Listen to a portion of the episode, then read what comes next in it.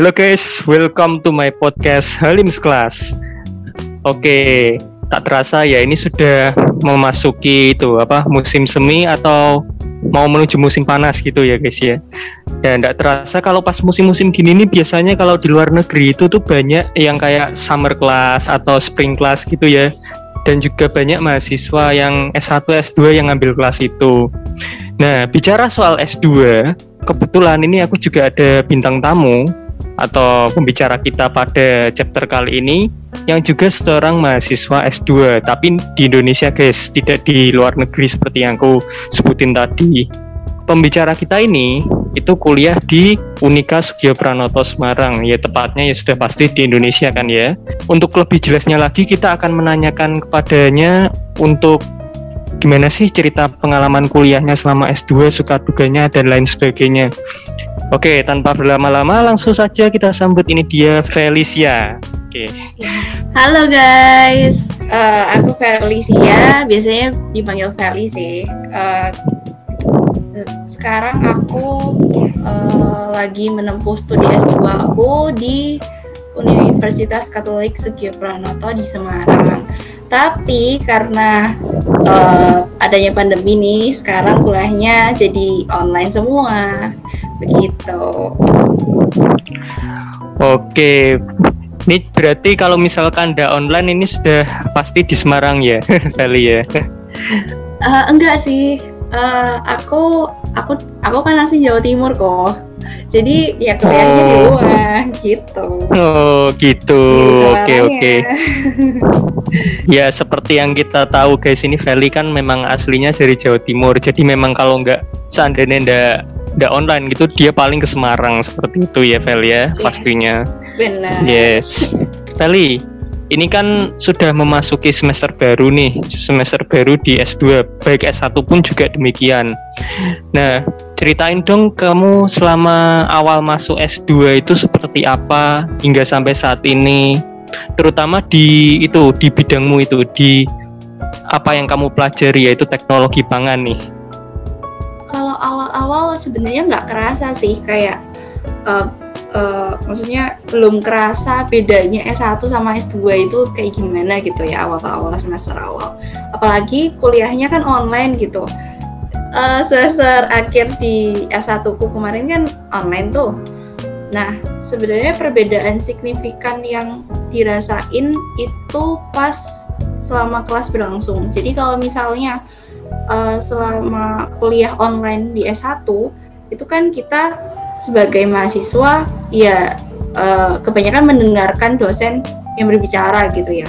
Dan sedangkan kalau di kelasnya S2 justru sebaliknya dosen itu uh, jelasin cuman beberapa saat gitu kemudian nanti dosen itu ngajak kita diskusi jadi um, kelasnya itu nggak cuma satu arah gitu ya, tapi dua arah. Kita sebagai mahasiswanya juga memaparkan materi seperti itu. Ya, jadi kurang lebih seperti itu ya, Feli ya. Jadi kalau S2 itu ya kalau sekarang kan karena pandemi ya, jadi online gitu. Jadi lebih ke arah diskusi lewat online. Jadi ya. seperti itu. Ya. Nah, kalau boleh tahu nih, kan kita kan yang lulusan S1 nih yang baru lulus kayak aku dulu kita kan memang satu alumni dulu di teknologi pangan ya S1-nya ya. Mm. Kamu adik kelasku, aku kakak kelasmu kayak gitu.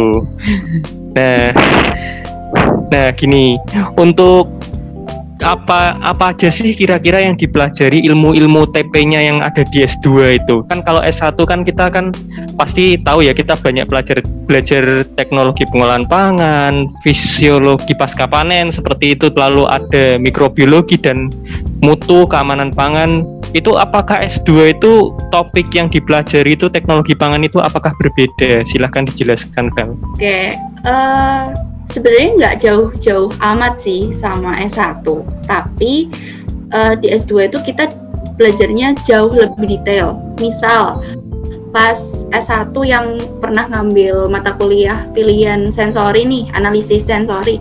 Nah di S2 itu ada lagi anak uh, mata kuliah analisis sensori. Tapi di sini tuh kita benar-benar kayak um, apa ya uh, belajar setiap um, caranya di caranya metodenya analisis sensori itu apa aja gitu.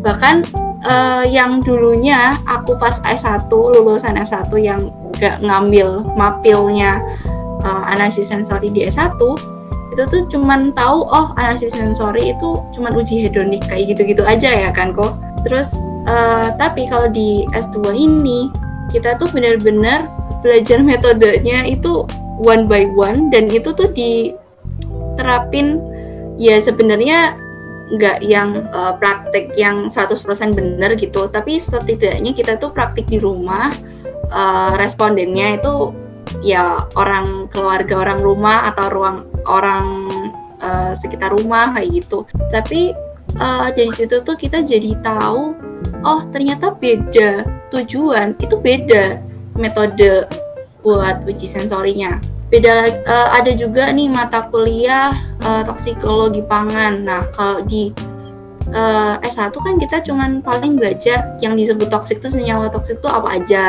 Terus nanti efeknya kayak gimana, cara uh, menganalisis oh ini ada di makanan itu kayak gimana. Nah, kalau di S2 itu lebih detail lagi, bahkan sampai yang ke uh, metabolisme toksikan di dalam tubuh itu kayak gimana. Itu namanya sinobiotik kita belajar sinobiotiknya kita juga belajar metode analisis toksikan di, di makanan itu kayak gimana. Kayak gitu sih kok bahkan yang semester ini aku ngambil kelas itu ada namanya cereal chemistry oh nah, cereal okay. chemistry di di sini itu kita belajar uh, lebih dalam lagi serealia itu secara kimianya tuh kayak gimana. Bahkan uh, yang dulunya aku S1 cuma tahu kayak oh ya pati misal pati uh, beras gitu ya. Kan adanya cuma amilosa sama amilopektin kayak gitu. Nah ternyata uh, sifat pati sendiri itu bisa loh kita modifikasi. Bisa juga kita um, campurin sama satu bahan gitu dia uh, sifatnya bakalan berubah dari yang misal butuh uh, suhu tertentu untuk biar dia gelatinasi. Nah, kalau kita modifikasi pakai bahan tertentu, dia tergelatinasinya pakai uh, butuh hanya butuh suhu yang lebih rendah kayak gitu sih kok. Asik sih kalau menurutku ya. Wah, ini berarti anu paket lengkap dari seorang Felicia mahasiswa S2. Jadi dijelaskan secara rinci tadi mata kuliahnya apa, terus yang dipelajari itu lebih kompleks daripada S1. Nah, dari kekompleksan kekompleksan tersebut mata kuliahnya, dari seberagamnya seluasnya seluas itu topik dari S2, kira-kira apakah Feli sendiri mengalami kesulitan belajar enggak? Mungkin di awal atau mungkin pertengahan semester? Silakan diceritakan, Vel. Oke, um, sebenarnya kesulitan belajarnya bukan karena S2-nya ya. Tapi kalau aku sendiri itu lebih kerasa karena ini online. Jadi ada ada titik jenuh di mana capek banget sama namanya pembelajaran online kayak gitu. Bahkan uh, dosen ngajak diskusi aja. Pernah aku tuh nggak ngeh dosen ini ngomong apa kayak gitu loh. Bahkan nggak dengerin sama sekali gitu karena uh, posisinya memang kayak jenuh banget gitu sama kuliah online kayak gitu sih kok tapi kalau untuk materinya sendiri sebenarnya kalau S2 itu karena kita udah satu tingkat di atas mahasiswa S1 ya. Jadi ya belajarnya bisa belajar sendiri kayak gitu. Jadi lebih banyak kita belajar sendiri dibandingkan kita duduk mendengarkan penjelasan dosen gitu. Iya, jadi memang S2 itu memang dituntut harus mandiri gitu ya Vel ya. Sudah yes. bisa belajar sendiri. Benar. Sudah bisa apa mengerti karena kan itu kan tingkatannya sudah beda dari S1 seperti itu ya. Iya, benar banget kok. Iya.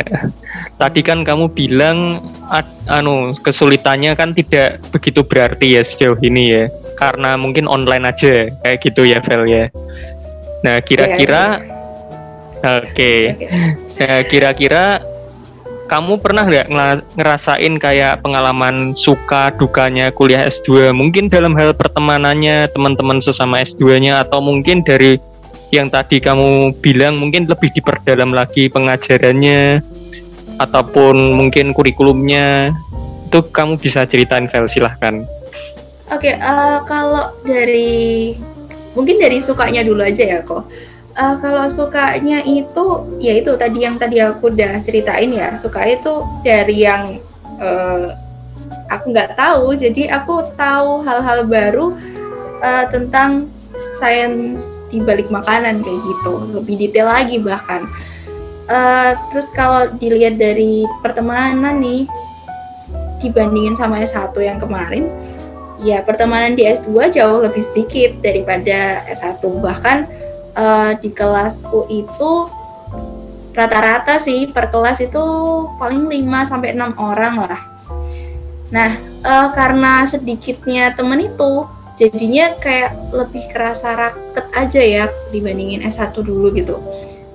Uh, terus juga kadang itu lucunya gini, uh, kalau misal ada dosen yang uh, yang gak bisa ngajar di waktu yang sudah dijadwalkan gitu terus dia uh, beliau meminta uh, kelas pengganti gitu. Nah karena kita anaknya sedikit kadang itu uh, misalnya ada satu anak satu atau dua anak yang nggak bisa di hari itu sesuai sama yang dosen minta nah kita tuh bisa um, minta dosennya supaya reschedule gitu loh. Misal uh, di jadwal nih hari Rabu terus pas hari Rabu hari H itu dosennya nggak bisa terus dosennya minta hmm, kelas pengganti gitu ya kok. Misal peng kelas pengganti hari Sabtu gitu Sabtu pagi. Nah kebanyakan kita tuh uh, ada yang ngejob lah atau ada urusan lain atau bahkan ada yang juga acara keluarga gitu jadinya uh, kelasnya itu nggak jadi hari Sabtu gitu. Jadi kita bisa mengajukan kelas lain karena memang uh, saking sedikitnya anak di kelas kayak gitu sih kok. Nah kalau susahnya nih, uh, susahnya itu yaitu karena tadi kita mahasiswa S2 itu dituntut untuk belajar mandiri, hampir setiap pertemuan, setiap minggu kita itu pasti ada tugas paper yang dipresentasikan. Jadi kebayang nggak sih? Uh, hampir tiap kelas itu kita pasti presentasi. Dengan ya itu bobot presentasinya ya lumayan. Kayak kita tuh di S1 bikin laporan atau kita bikin lapres. Nah, di S2 ini kita digenjotnya di presentasi kayak gitu. Wah, ternyata lebih anu ya, lebih lebih pressure-nya lebih tinggi gitu ya iya. di S2 ya. Eh, kalau reschedule-nya gampang berarti ya, lebih gampang ya daripada S1 ya. Iya, benar. Benar. Iya. Ya, kita dulu kalau pas waktu S1 kan kalau reschedule dosanya kadang ya juga susahnya minta ampun, tapi kalau S2 karena sudah ngerti dosanya jadi gaspol gitu ya, Vel ya. Yes. eh, eh. Tapi memang benar, Vel. Jadi memang S2 memang lebih banyak presentasi paper karena itu memang mempersiapkan diri untuk nantinya kamu mungkin dan juga teman-teman yang lain untuk bisa menjadi paling nggak kayak dosen gitu atau mungkin peneliti yeah. kan lebih kompleks seperti itu yeah. ya Vel ya bener ya yeah, uh, uh. oke okay. kan ini kan memang temanya tentang cerita dari mahasiswa S2 dari kamu Vel. Nah, hmm.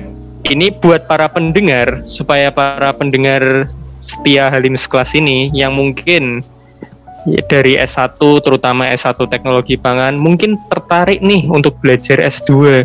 Aku pengen banget belajar S2. Aku uh, pengen jadi dosen, pengen jadi peneliti. Tapi aku tuh bingung. Kalau S2 kan makin susah. Itu gimana ya? cara ngatasinya terus belajarnya gimana ya uh, mungkin Feli bisa kasih tips untuk belajarnya di S2 supaya bisa um, lebih lebih memotivasi para pendengar yang ingin kuliah S2 supaya bisa mengikuti dengan baik sampai lulus. Silahkan, Vel. Oke, uh, buat teman-teman nih yang tertarik buat masuk S2, uh, eh, terutama kalian yang uh, mahasiswa S1 Teknologi Pangan sekarang, uh, kalau menurut aku jangan takut buat uh, masuk S2. Sebenarnya uh, susah atau enggak itu setiap orang pasti uh, punya apa ya kadarnya masing-masing.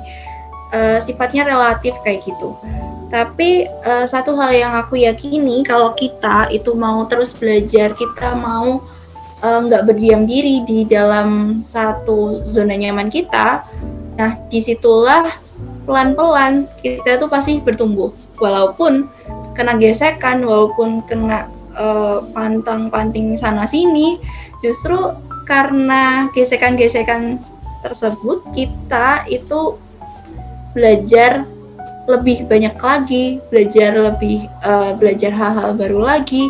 Kita jadi pribadi yang jauh lebih baik daripada pribadi kita yang kemarin. Begitu kok. Oke, keren sekali, Vel. Ya, jadi ini mengandung semangat buat para mahasiswa S1 yang nantinya akan S2 itu supaya bisa um, belajar lebih giat lagi. Oh iya, yeah, kalau boleh tahu Vel, nanti hmm. kalau S2 kan setauku ya, setauku itu kan prospek kerjanya kan itu jadi dosen dan peneliti. Kira-kira kalau menurut menurut pendapat Feli sendiri ada nggak kira-kira prospek kerja lain yang mengharuskan kita kuliah S2 selain dosen, selain peneliti gitu? Atau mungkin kamu taunya baru itu saja, silahkan dibagikan pengalaman dan juga ceritamu? Uh, kalau setahu aku sih ya, kok uh, untuk prospek S2 memang uh, dosen sama peneliti, tapi um, untuk pekerjaan yang dituntut S2 dengan uh, gelar magister teknologi pangan, ya paling ya memang peneliti sih di perusahaan kayak gitu ya. Uh, tapi kalau mengingat zaman semakin berkembang nih, nggak nggak menutup kemungkinan buat kita lulusan S2 cuman uh, cuman kerjanya ya dosen atau peneliti aja gitu. Bisa aja di bidang-bidang lain misal kalau yang sekarang yang lagi gempa apa lagi hits itu kayak youtuber atau konten kreator yang mengedukasi uh, masyarakat Indonesia atau masyarakat seluruh dunia bahkan tentang uh, sains di balik makanan kayak gitu kok. Oke, bicara soal konten kreator yang mengedukasi, ini juga konten kreator yang mengedukasi juga Halim sekelas ini, guys. Jadi jangan lupa di, di follow ya Spotify-nya. Oke. Oke. Kita sudah sampai pada penghujung podcast pada chapter kali ini. Sebelum penutup, kira-kira Feli ada pesan kesan dan mungkin kata motivasi buat para audiens atau pendengar yang mungkin nanti akan kuliah S2 nantinya terutama teknologi pangan supaya mereka itu bisa bersemangat kuliahnya S2 atau mungkin sama teman-temanmu yang mendengarkan podcast ini. Silahkan Vel Oke okay, for you guys. Um, yang penting itu satu mau dan terus belajar. Karena belajar itu proses umur hidup gitu. Nggak cuman kita pas sekolah atau kuliah tapi juga uh, selepas itu waktu kita kerja bahkan nanti kita akan terus belajar hal-hal baru yang tentunya akan mengimprove diri kita sendiri. Jadi jangan pernah takut buat keluar dari zona nyaman karena justru dari kita keluar dari zona nyaman itulah kita jadi versi terbaik dari diri kita sendiri. Oke, Feli, terima kasih buat pesan dan kata motivasinya. Jadi mungkin nanti para pendengar yang uh, tertarik untuk kuliah S2, ingin melanjutkan ke S2, mungkin juga bisa nantinya sampaikan pada teman-teman kalian yang belum mendengarkan podcast ini supaya kalian bisa mendengarkan podcast ini supaya bisa uh, lebih menginspirasi kalian untuk kalian bisa kuliah S2. Oke, sekian untuk podcast kali ini. Nantikan di podcast berikutnya, di chapter-chapter berikutnya yang lebih menginspirasi lebih memberikan pelajaran hidup dan juga lebih memberikan pengalaman-pengalaman dari eh, orang-orang uh, yang aku temui baik dari aku sendiri maupun dari bintang tamu bintang tamu yang lain. Oke sekian dan terima kasih.